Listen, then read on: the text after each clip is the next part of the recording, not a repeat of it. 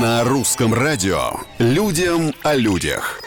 Всем привет, с вами Петр Кузнецов и, как всегда, необычные истории жизни обычных людей. Ну, как обычных. Вот американский иллюзионист исполнил трюк, который назвал Вознесение. В прямом эфире он поднялся в воздух на связке шаров, наполненных гелием. Его трюк готовили каскадеры и эксперты по полетам, погоде и скайдайвингу. При этом сам спортсмен ради Вознесения около 500 раз спрыгнул с парашютом и получил лицензию по управлению воздушным шаром.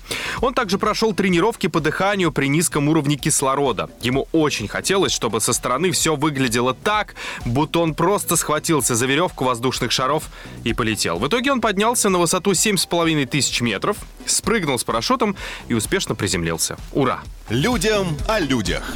Новый источник дохода в условиях кризиса нашел немецкий цирк. Пристегнитесь сейчас. Он выставил на продажу отходы львов и тигров. Одна банка за 5 евро. Э, навоз, давайте называть это так, предлагается использовать для отпугивания диких животных и насекомых на приусадебных участках. Но довольные клиенты говорят, что продукт отлично помогает еще и отгонять мелких зверушек от автомобилей, в которых они частенько перегрызают провода. В местном городке живут 26 львов и тигров, так что дефицита нового товара ожидать не стоит. Банки можно купить не только в самом цирке, но и заказать онлайн. Часть средств от продажи, как говорят, пойдет на благотворительность.